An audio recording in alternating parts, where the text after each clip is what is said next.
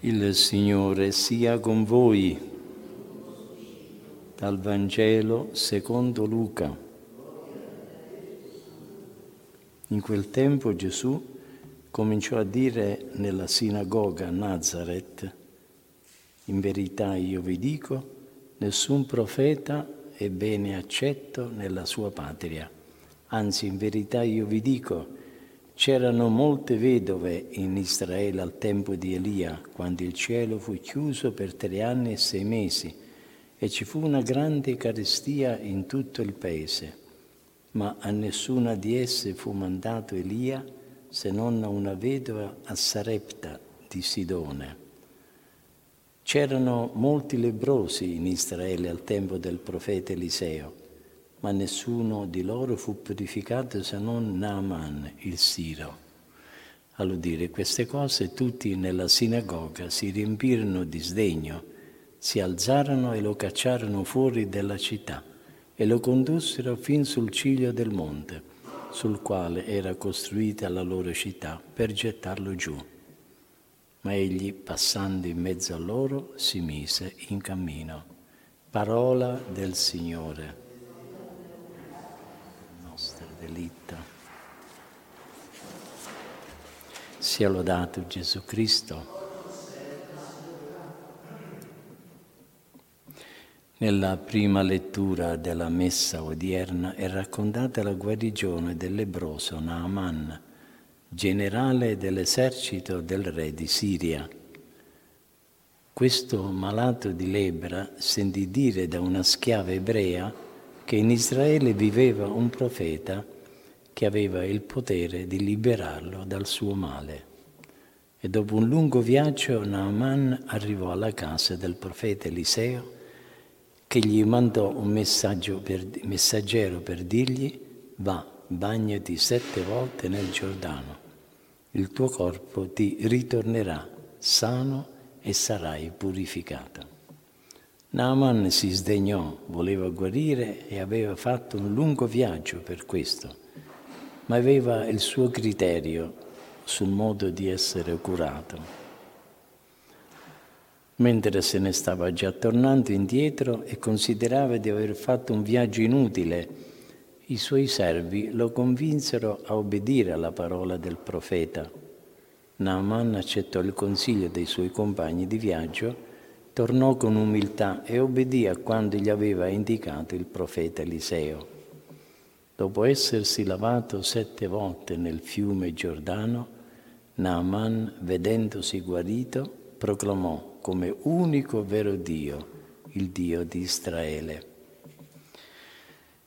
Il Vangelo presenta Gesù che dopo un periodo di predicazione per le città e i villaggi della Galilea tornò a Nazareth dove era stato allevato.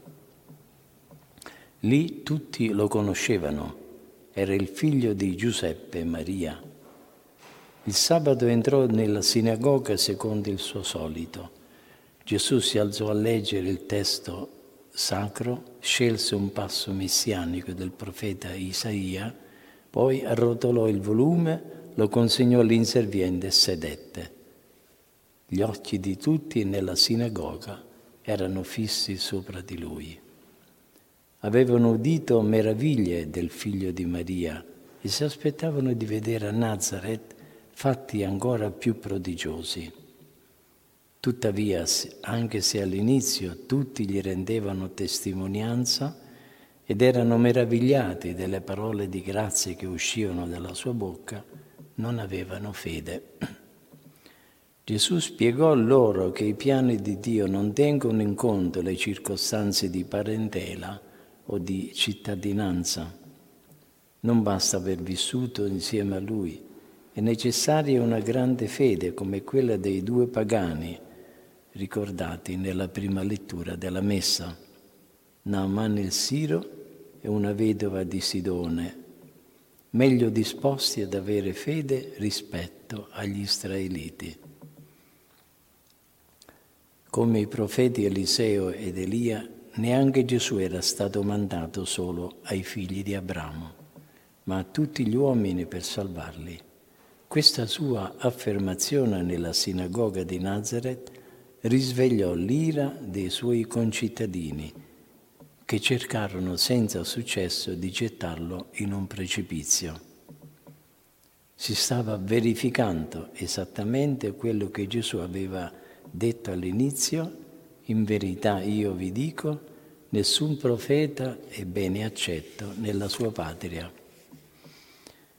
I concittadini di Gesù, come tutti gli altri giudei, erano convinti che la salvezza di Dio fosse loro monopolio. Le nazioni pagane ne erano escluse. Pensavano che Dio fosse solo per gli israeliti. Gesù dice loro che si sbagliano perché Dio ha orizzonti molto più ampi. La redenzione di Cristo è per tutti i popoli tutte le razze e tutte le nazioni.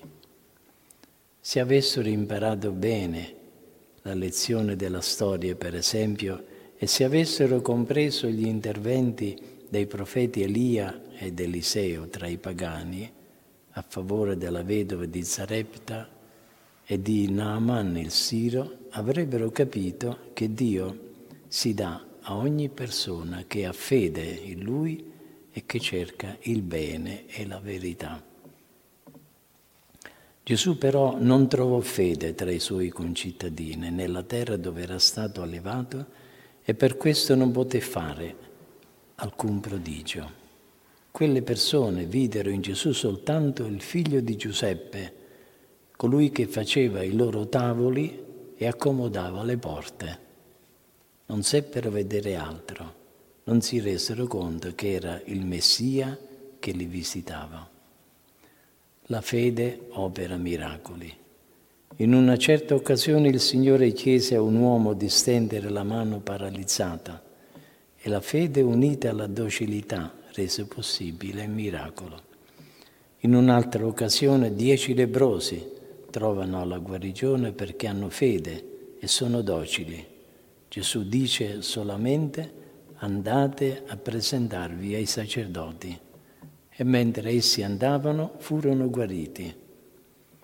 In un'altra circostanza il Signore ebbe compassione di un mendicante cieco dalla nascita e San Giovanni racconta che Gesù sputò per terra, fece del fango con la saliva, spalmò il fango sugli occhi del cieco e poi gli disse vai a lavarti nella piscina di Siloe. Quegli andò si lavò e tornò che ci vedeva.